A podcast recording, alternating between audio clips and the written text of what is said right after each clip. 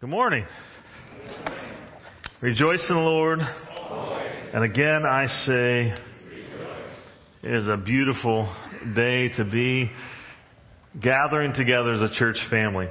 Well, we are starting a new series on the book of Malachi. And I know Malachi is probably all of your favorite books of the Bible. So I know when you're thinking of what is the book that I know best, you're probably thinking Malachi. I wonder if I asked you, how much do you know about the book of Malachi? Uh, how much you could say? Well, it's just a short book, and it's the last book in the Old Testament. And Malachi was the last prophet before John the Baptist. And after he wrote his book, there were 400 years of silence from the end of Malachi until the beginning of Matthew, where we have the account of Jesus being born. But before we look at the book, I did want to give you a little bit of background as to what's going on in the nation of Israel. Because whenever we, we jump, you know, we're, we were in the parables from Matthew 13. Now we're, we're rewinding, you know, 400 years and jumping right in. I want to give you just a little bit of the context. Now we'll go back into the history a little bit later, but right now I just want to go back a few hundred years. So if you ever heard King David, he had a son named Solomon. And Solomon married a lot of wives, and a lot of those wives were foreign wives. A lot of those foreign wives worshipped foreign gods. And that, those marriages led to Solomon eventually worshiping false gods and allowing idolatry to come into the nation of Israel. And because of that, God promised that He was going to punish the nation of Israel, but He was going to wait until after Solomon died out of respect for his father David. And so after Solomon died, the nation split into two. And there was a northern kingdom, which was called Israel, and a southern kingdom called Judah. Now in the northern kingdom, all the kings were bad. They all worshiped false idols. And so God allowed the Assyrians to come in. If you could look at the next slide, we see the Assyrians came in and they conquered the northern territory. And so the southern kingdom, Judah, had good kings and bad kings. And as they were going about, eventually, sometime around the 560s, the nation of Babylon began attacking. If you can go to the next slide, we have Babylon here. And they became, began attacking Israel and Jerusalem. And Jerusalem held on for a little bit, but in, in a couple different instances, they started taking people from Jerusalem into exile in Babylon. And finally, in, in 586, Jerusalem fell and the temple was destroyed and the walls were destroyed and the people were sent into exile in Babylon. But God had a plan. Now many of you know Jeremiah 29 11. Maybe it was your favorite verse. It's a verse that has brought a lot of meaning to you. But the context is actually when the nation of Israel is in Babylon. And this is what the Lord says when 70 years are completed for Babylon. So, so God says for 70 years, you're going to be in exile. You're going to be slaves. You're going to be mistreated. You're going to be out of your promised land. He said, but after those seven years, I will come to you and will fulfill my good promise to bring you back to this place. God was promising to bring them back out of Babylon and to Jerusalem. Now we often read this verse with our American lens saying God's going to prosper us and not harm us. God's going to cause all these good things to happen to us. But when God made this promise, He said, look, you're going to go through hard times for 70 years. But you know, you're still my nation. You're still the nation that I love. And so I have plans for you declares the Lord. Plans to prosper you and not to harm you. Plans to give you hope and a future. And then he talks about what will happen 70 years from now. He says, then you will call on me and come and pray to me and I will listen to you. You will seek me and find me when you seek me with all your heart. And that's a consistent message throughout the scriptures that God hears us when we seek Him. And I will be found by you, declares the Lord, and I will bring you back from captivity. I will gather you from all the nations and places where I have banished you, declares the Lord, and will bring you back to the place in which I carried you into exile. So, in your mind, if you're thinking, okay, so they're in Babylon, now fast forward 70 years, fast forward 69 years, and 539, Persia conquered Babylon. And here we see they're area that they had. And after they conquered Babylon, God had this king and in 538, 70 years after the captivity had begun, just as God prophesied, King Cyrus decreed that the Israelites could go back to Jerusalem and rebuild their country. And they went back in three different ways, waves of people. Now here's how you remember it. The first wave was, wave was led by Zerubbabel. And you're like, how do I remember the first guy to take the people back to Israel? It's really simple. Zerubbabel led them to rebuild the rubbable. Okay? So you're going to always remember that now. Like how, who came back to build back the temple? It was Zerubbabel to rebuild the rubbable. So he led that first group.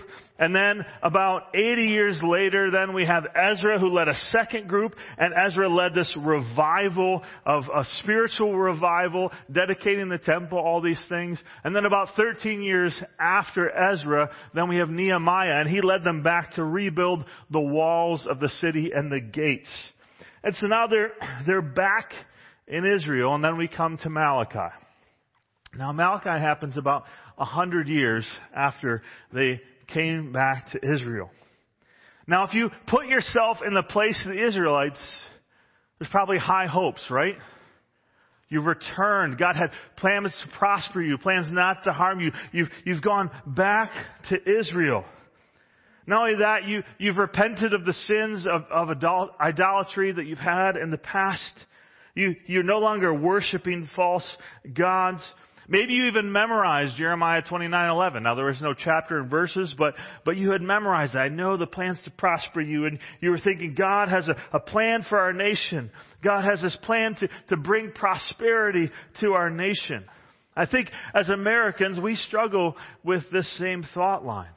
We have so many blessings living here in this country, and it's easy for us to expect God to give us comfort and a, an easy life. And like the Israelites, when hard times come, we find ourselves questioning God, wondering why God isn't giving us the things we thought He was going to give us, why our prosperity is different than what we planned, why we're experiencing hard times if, if we truly are God's people. See, the Israelites' hope for their nation was, was not fully realized. The Temple of Solomon was just a, a shadow of what it used to be. When, te- when Solomon built the temple, it was glorious and beautiful. God's glory had descended on the, the, the altar was lit by fire from heaven. God's Shekinah glory was in the Holy of Holies. They had the Ark of the Covenant there, and now it was smaller. There was no Ark, and it wasn't what they expected.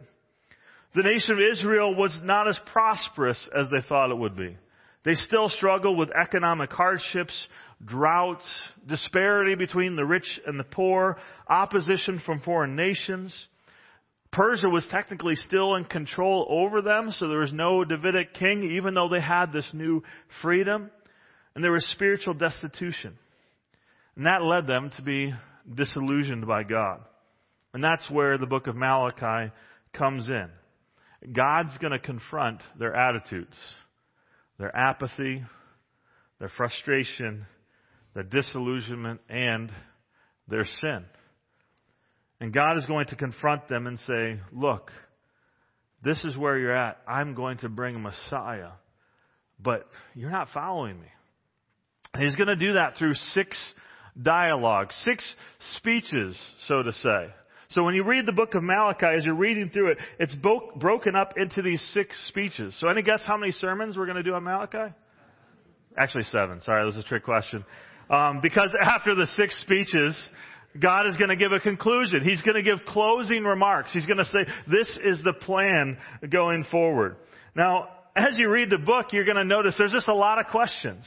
In fact, there's 23 questions in, in, the first three chapters alone. God is questioning the nation of Israel. The nation of Israel is questioning God, and God is answering.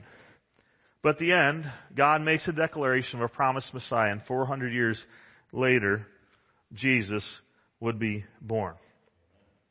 As I met with a few of the elders and we mapped out this series, we landed on Malachi 3 7 as the theme verse, and this is what it says. Ever since the time of your ancestors, you have turned away from my decrees and have not kept them. Return to me, and I will return to you, says the Lord Almighty.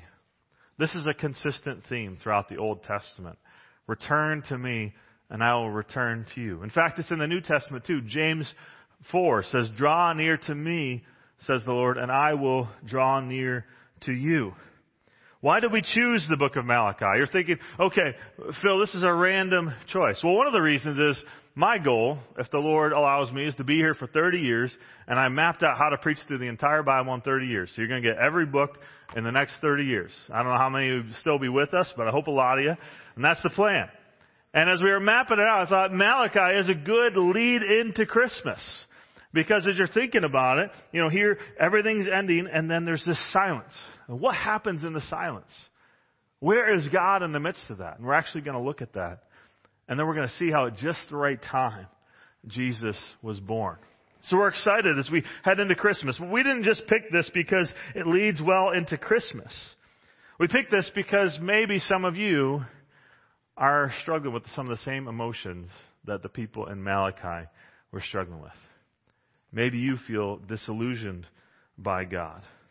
Because of the difficulties in your life right now, maybe you've lost a loved one, maybe you've had a bad health diagnosis, maybe you're going through financial struggles, and in the midst of that, you find yourself questioning God and asking God, if you are really good, why would you allow this to happen? Because of difficulties, we all find ourselves in those moments. But maybe you're here today and you've walked completely away from the Lord. In fact, when you walked through the doors of this church, you weren't really sure why you were here. You walked here saying, God, I don't know if you have anything left for me. I don't even know why I'm going there. See, I believe that God has something to say to you today. I believe He has something to say to me today. No matter if you're at a place in your life where you feel really close to the Lord or a place in your life where you feel really far away, God begins this discourse by saying, I love you. I've always loved you.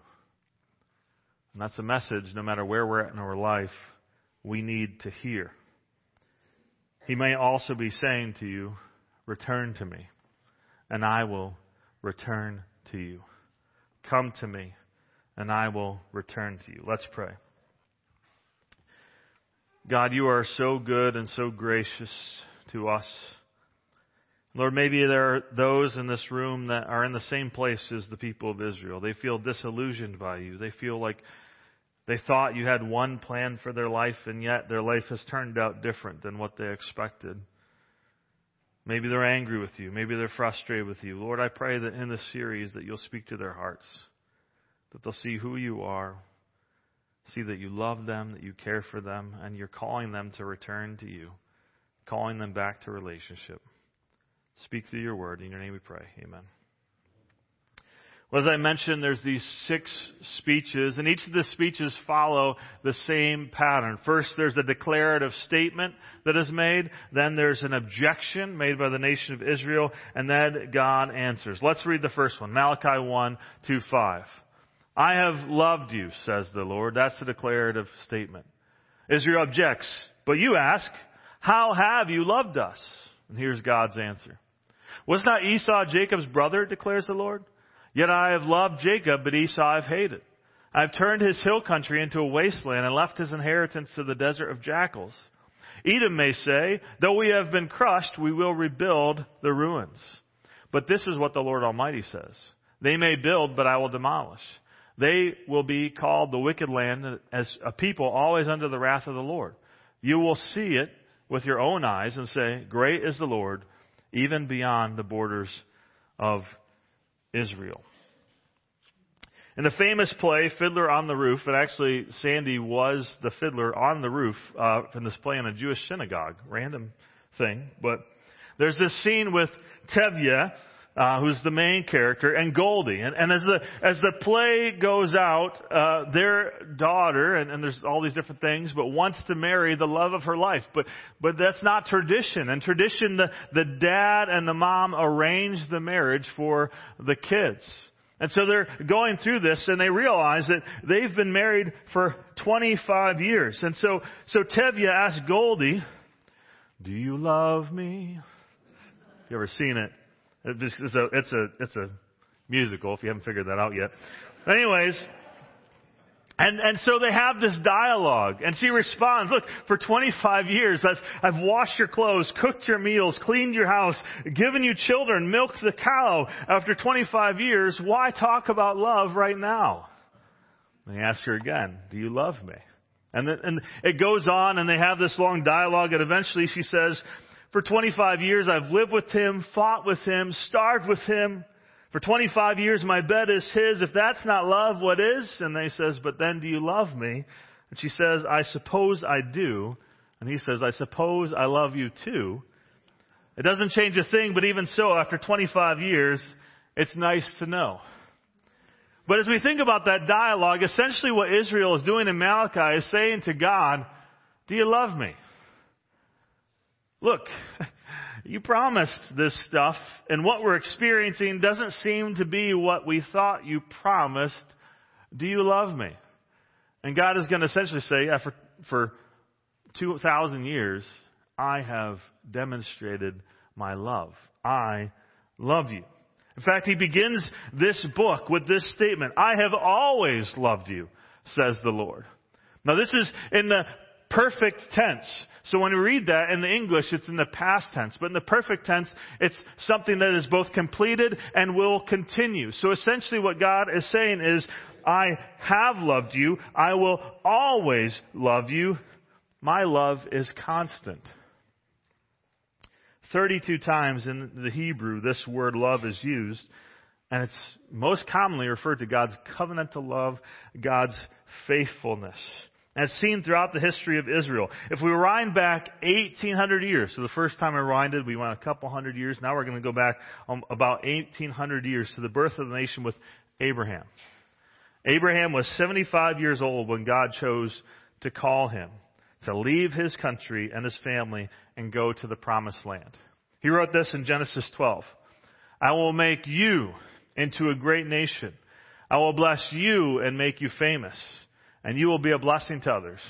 I will bless those who bless you and curse those who treat you with contempt, and all the families of earth will be blessed by you. Now, I want to take a, moment as an aside. Right now, you know, what's going on in Israel. A few weeks ago, Hamas, a radical Islam group, attacked and killed over 1,400 Israelis.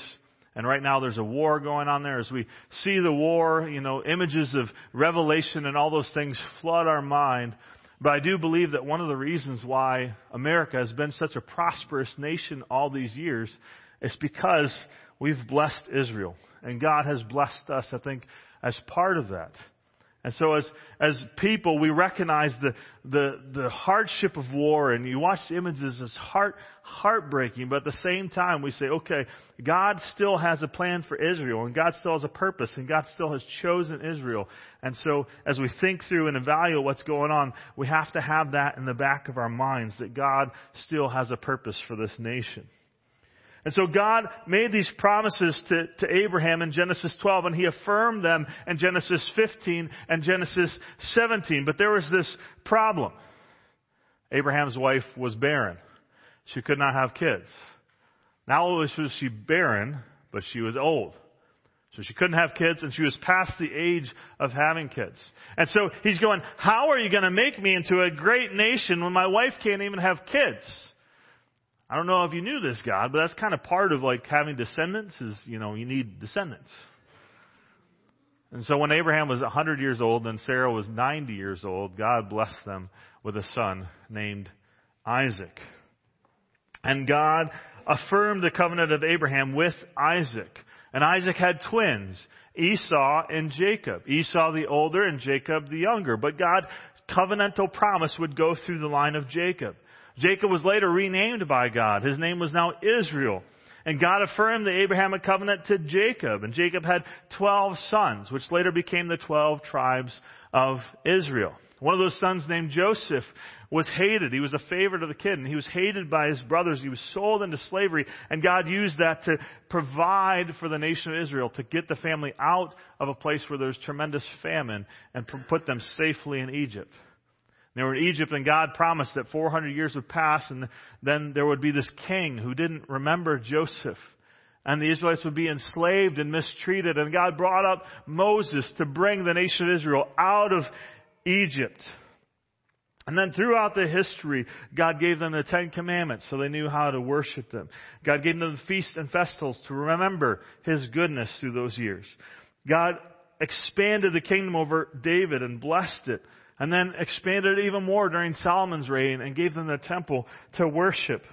But sin and idolatry led to their exile, and then God's faithfulness led to their return. And through it all, God loved them. Now, the crazy thing about God's covenantal love was it wasn't dependent on Israel. God didn't re- revoke his covenant because of their unfaithfulness. In fact, in Deuteronomy 7, it says this The Lord did not set his heart on you and choose you because you were more numerous than all the other nations.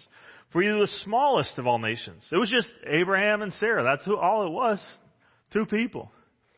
Rather, it simply, it was simply that the Lord loves you. That truth is so profound. We can't ever lose sight of that truth. God chose the nation of Israel out of his love, not because of anything they do. And he was keeping the oath he had sworn to your ancestors. That is why the Lord rescued you with such a strong hand from your slavery and from the oppressive hand of Pharaoh, king of Egypt. Understand therefore that the Lord your God is indeed God. he is the faithful God who does what? Keeps his covenant for a thousand generations and lavishes his unfailing love on those who love him and obey his commands. But he does not hesitate to punish and destroy those who reject him. Therefore, you must obey all these commands, decrees, and regulations that I'm giving you today. When we read Deuteronomy, we read these passages, there's something that comes to the surface. Last week, uh, Andy talked about the song, Jesus Paid It All. And we sing, Jesus Paid It All, which is all about God's grace. That we don't bring anything to the table, that Jesus paid for all of it. Jesus paid it all, all to Him I owe. And that, that grace leads to an obligation for us. See, the covenant of God given to the nation of Israel was about a relationship, but that relationship led to requirements. As one commentary put it, in the Old Testament, relationship always precedes requirements. Here's his quote. God did not send Moses down to Egypt with the law already tucked under his cloak. Instead, he miraculously delivered them from the oppression of the Egyptians, protected them from the ten plagues, and supernaturally parted the Red Sea before giving the law. That is, God showed his grace to the generation under the guidance of Moses before making covenantal demands. Likewise, God in Malachi 1:2 reminds the Jews of his grace before reminding them of his law. See, the big idea here is that God loves the nation of Israel. But as He loves them, they are called to respond. But He faithfully loved them even though they rebelled and worshiped false gods. But as they did that, He called them back to obedience. When He strayed, He disciplined them. When they strayed, He disciplined them and called them back. So here's the declaration. I have loved you, says the Lord. Objection but how have you loved us? They were in this place where Israel was not what they thought it was going to be.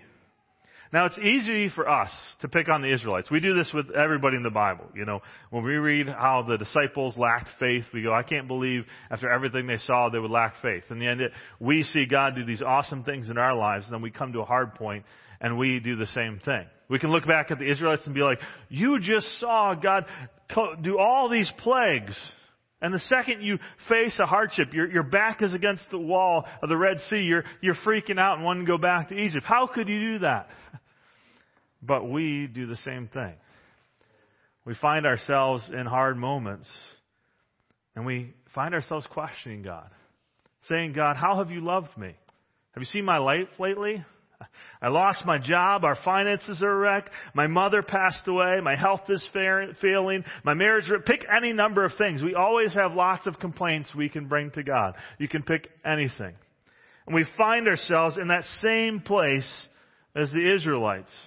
We say, God, how have you loved me? And that's what the Israelites say. How have you loved us. Here's God's answer. Was not Esau's brother, Esau Jacob's brother, declares the Lord? Yet I have loved Jacob, but Esau I've hated.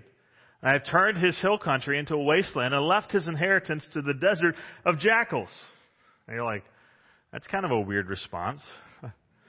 God could have responded any way of how He loved the nation of Israel. He could have gone back and showed how He returned them from exile, how He provided in the building of the temple, how He protected them when they rebuilt the walls. He could have looked back further to His saving them from Egypt, but He chooses to highlight the choice of Jacob over Esau. Now, first glance, this seems kind of weird. So let's rewind back to Genesis 25 and see this. Isaac prayed to the Lord on behalf of his wife because she was childless. He was struggling with, they were struggling with barrenness the same way that Abraham and Sarah had. The Lord answered his prayer and his wife Rebecca became pregnant. Woohoo! That's great. The babies jostled each other. Now this has got to be crazy. This is before like, you know, they had the, uh, what's the thing where they put the jelly on your belly and look at it? Thank you. I just remember jelly on the belly. That's how you always remember it. They didn't have any of that. They didn't listen to the heartbeats and stuff. So she's there and, you know, she's like, did I eat Mexican last night? What's going on? My, my tummy's rumbling. Everything's going bad. You know, and, and why is this happening to me? So she goes before the Lord to say, why is all this stuff going on? This is the Lord's response in the next verse. The Lord said to her, two nations are in your womb and two peoples from within you will be separated. One people will be stronger than the other and the older will serve the younger. See, in that culture, the firstborn received all the blessing. They got a double portion. And so, if there were two kids, the older kid would get two thirds of the inheritance, the younger one, one third. Not only that, they would receive additional blessings for being the firstborn. They'd be prominent. The younger would have to serve the older. They'd, they'd have all the blessings. But then Esau traded his birthright for a bowl of soup because he was hungry. We see this pattern of Esau's wickedness and and then later Jacob deceived his father into getting the blessing and because of that Esau wanted to kill Jacob and so Jacob had to flee and run away. But the big picture in that whole story is just this. The covenant promise and blessing was given to Jacob to continue the line of the covenant promise from Abraham and Isaac.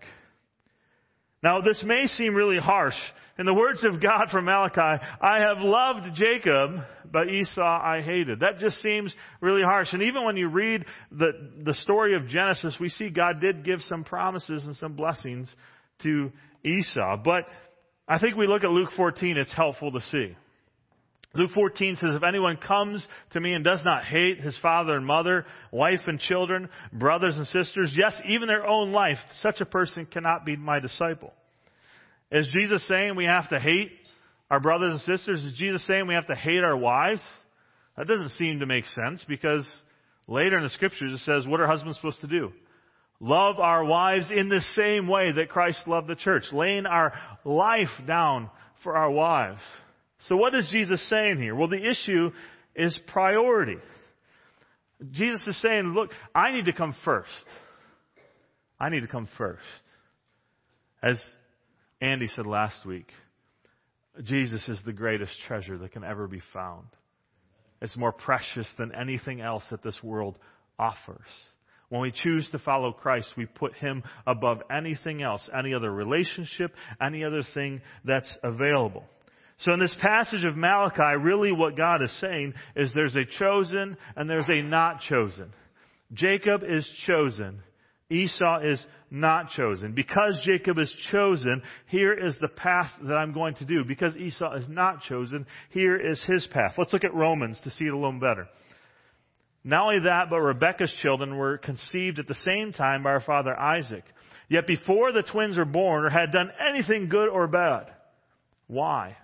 In order that God's purpose and election might stand. God has a purpose in what is going on here. Not by works, but by him who calls. She was told, the older will serve the younger. Just as it was written, Jacob I loved and Esau I hated. God chose Jacob because God is holy and sovereign. He's all knowing. He's all powerful. He had a purpose And yet in our, you know, feeble minds as humans, we say, is that fair? In fact, Paul follows up that verse with verse 14. What shall we say then? Is God unjust? Because that's the question that comes to our mind right away. That doesn't seem fair. And Paul's answer is not at all. See, if God is sovereign and omniscient, and God knows all things, and we only know this small thing, we only know a, a, little piece, we can only see with these clouded lenses of what's going on, and yet God sees all, then we can trust that He's wise and good. See, God looked at all the people and all the earth, millions and millions of people, and He chose Abraham. He said, I'm choosing you. And then He chose Isaac over his half brother Ishmael.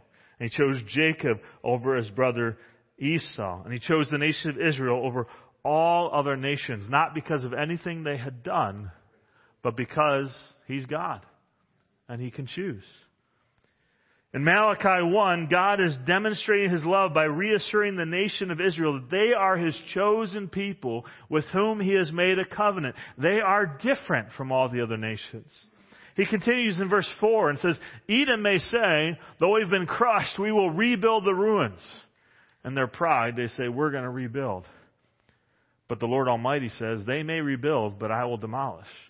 They will be called the wicked land, a people always under the wrath of the Lord. You will see it with your own eyes and say, Great is the Lord, even beyond the borders of Israel. God is saying, You will see my protection in the nation of Israel even in the midst of my sin, and you will see my destruction of the wicked. Because of the sin and pride and wickedness of the nation of Edom, God was going to destroy them. And eventually in AD 70, they were wiped out. Edom no longer existed. Now you contrast that to Israel. Whenever, whenever Israel sinned and rejected God, they did experience judgment. They did. But that judgment served a different purpose than the judgment of other nations. It was for discipline. God was correcting his people to bring them back to repentance. I have loosely five kids. I have two biological kids and I have three sons from different countries. And uh, when they sin, I don't just go, ah, no big deal. No, I, I say that's wrong and I discipline them because I say that's wrong, so this is the consequences, and I follow through with those consequences. And the point of the consequences is for them to learn to no longer walk in disobedience, to no longer walk in that sin. So God continues to do this throughout the history of Israel, but then he continues to say, return to me, and I will return to, the, to you. Return to me, and I will return to you. God's covenantal love for Israel led to loving discipline, and that loving discipline led to repentance, and that repentance led to restoration. And Esau's descendants didn't experience that same thing, because as they continued to sin, they didn't turn to God, and they experienced the wrath of God. In the words of Ray Clendenen, God's choosing Jacob and his descendants meant that he established a permanent relationship with Israel as a whole, and which he would instruct them with truth, train them with righteousness, care for them with compassion, bless them with goodness, and discipline them with severity. Regardless of how often they strayed from him, he would be faithful to them by his grace until his work in them was complete, and all Israel would enjoy the righteousness, peace, and joy that come from knowing God. And God still has that plan for the nation of Israel. But God did not have that same relationship with Edom, Esau's descendants. But you may find yourself going, okay, Phil, that's all really interesting, but I'm not an Israelite either. So how does this apply to my life? Well, I think one helpful uh, way to look at this, as we, especially as we read the Old Testament, is to recognize that we're in a different time. We're in a different covenant. And so we have their town. We have the nation of Israel. And God is speaking to the Israelites and talking to them. And so one of the things we need to look at is what is the difference between our context as Americans living in 2023 over here and their context back in Israel? Well, we have a difference in culture, a difference in language, a difference in time, different situations, different covenant. And so as you're reading the Bible and you look at what's your first step as you read the Bible is to determine what is God saying to the nation of Israel? What is he saying to them? He's communicating to them, I love you, I chose you. Those are important things. The next step is say, okay, what's the difference between us and them? And then what you want to do is look at this principlizing bridge. What, what principles can be applied to all Christians that ever lived? So as we answer that, this should be the same whether you are a Christian living in 40 AD, well, not 40, yeah, yeah, 40 would work, uh, 1000 AD, 1500 AD, or 2023 AD. These principles should be the same. And so as we look at these difference, you, you have yourself asking God, how have you loved me? And God, when He answers it, isn't going to talk about the nation of Israel and their blessing because we're not Israelites. But we can see God's love clearly. Romans 5 8 that was read. God demonstrates His own love for us in this, that while we were still sinners, Christ died for us. Just like the nation of Israel. There was nothing good in us. God didn't choose us because we did enough good things. While we were still sinners, Christ died for us. And we see God's love in His election. Colossians 1 says, once you were alienated from God and you were enemies. That's where we were. We were separated from God. We were aliens. We were, we were enemies. Ephesians 2, we were dead in our sins and our transgressions in which we used to live. We weren't alive. We were dead. Genesis 8, after the flood, God says, never again will I curse the ground because of humans, even though every inclination of the human heart is evil from childhood. God says, look, it's not that I choose you because you're good. There are people in our society that would say, yeah, people are generally good. You know, why should everybody go to heaven? Because everybody's good.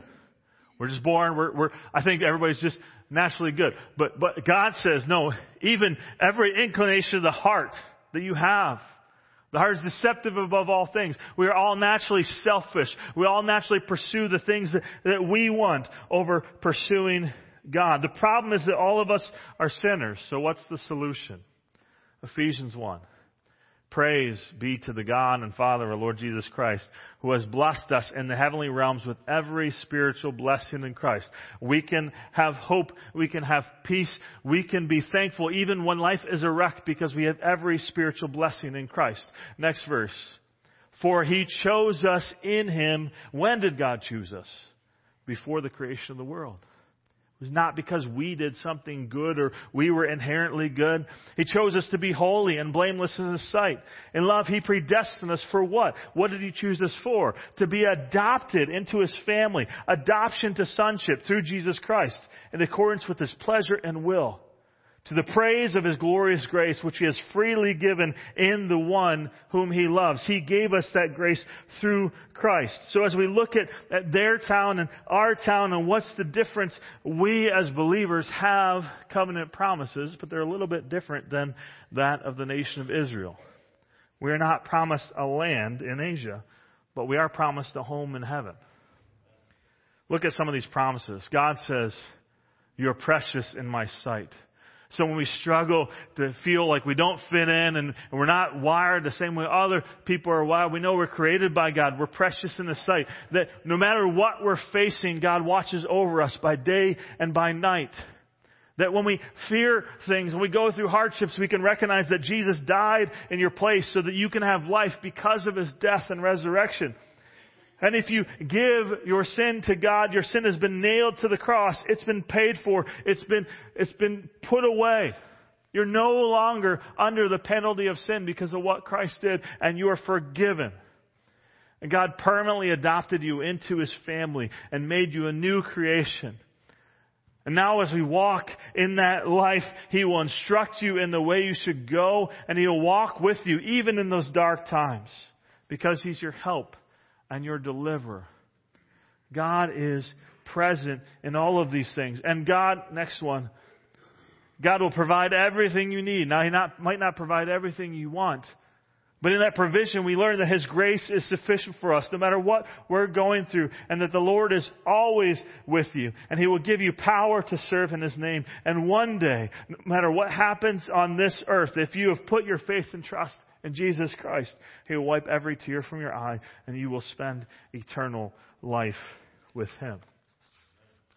That, those are the promises that we can count on as believers. Those are the covenant promises of our Savior if we go back to Him. So, in closing, I want to close with one word. When we look at this, we need to, to get to, okay, how do I apply this specifically to my context? How do I apply this in my life? So we see how all believers would have applied it, but how do I apply it to my life? I just want to tell you about an invitation. Today, God has given you an invitation to His love. Maybe what you need to hear today is that God loves you. We sang it at the beginning.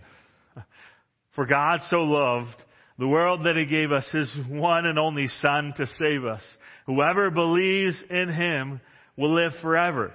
We sing it loud and excitedly because that is the truth. God loves us and He sent His Son to die for us. It is out of His love. God demonstrates His love that even while we were sinners, even when we turned away from God, he sent His Son to die for us.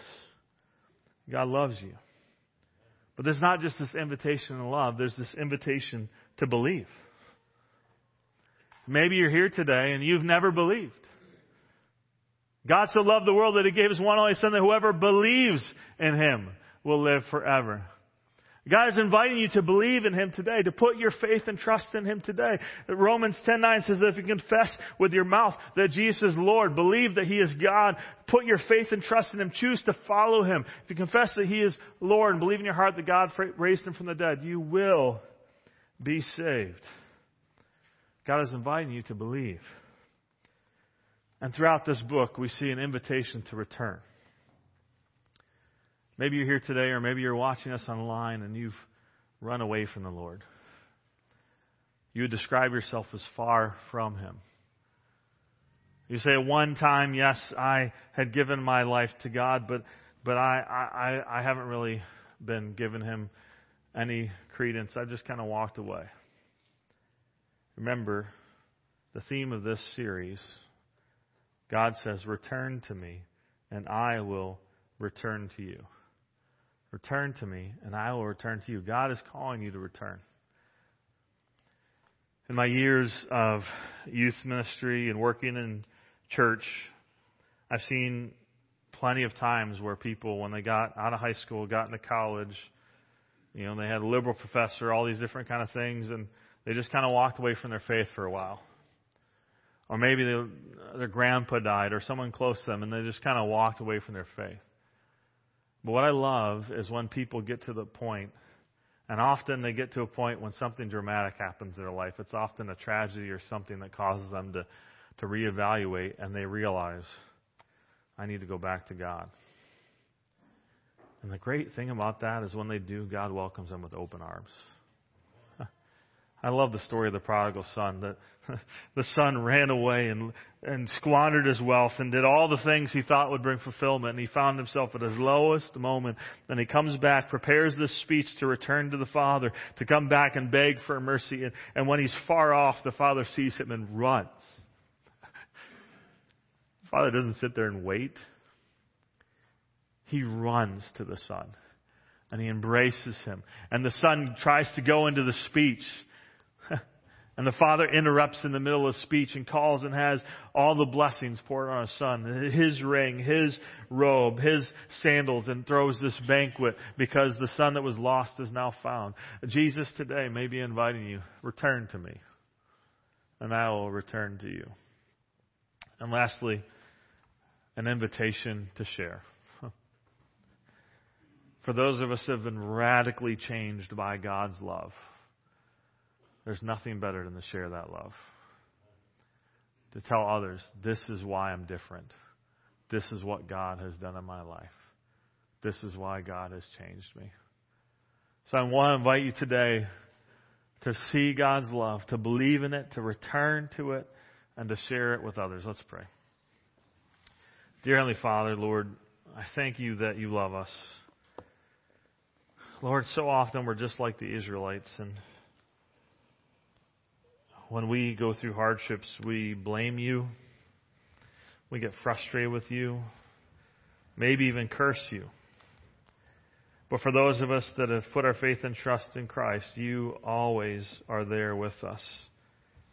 And we may try to move far away from you, but you pursue us. And we thank you for that, Lord. And you call us today. Return to me, and I will return to you. You welcome us into a relationship. Revelation 3, it says, You stand at the door and knock.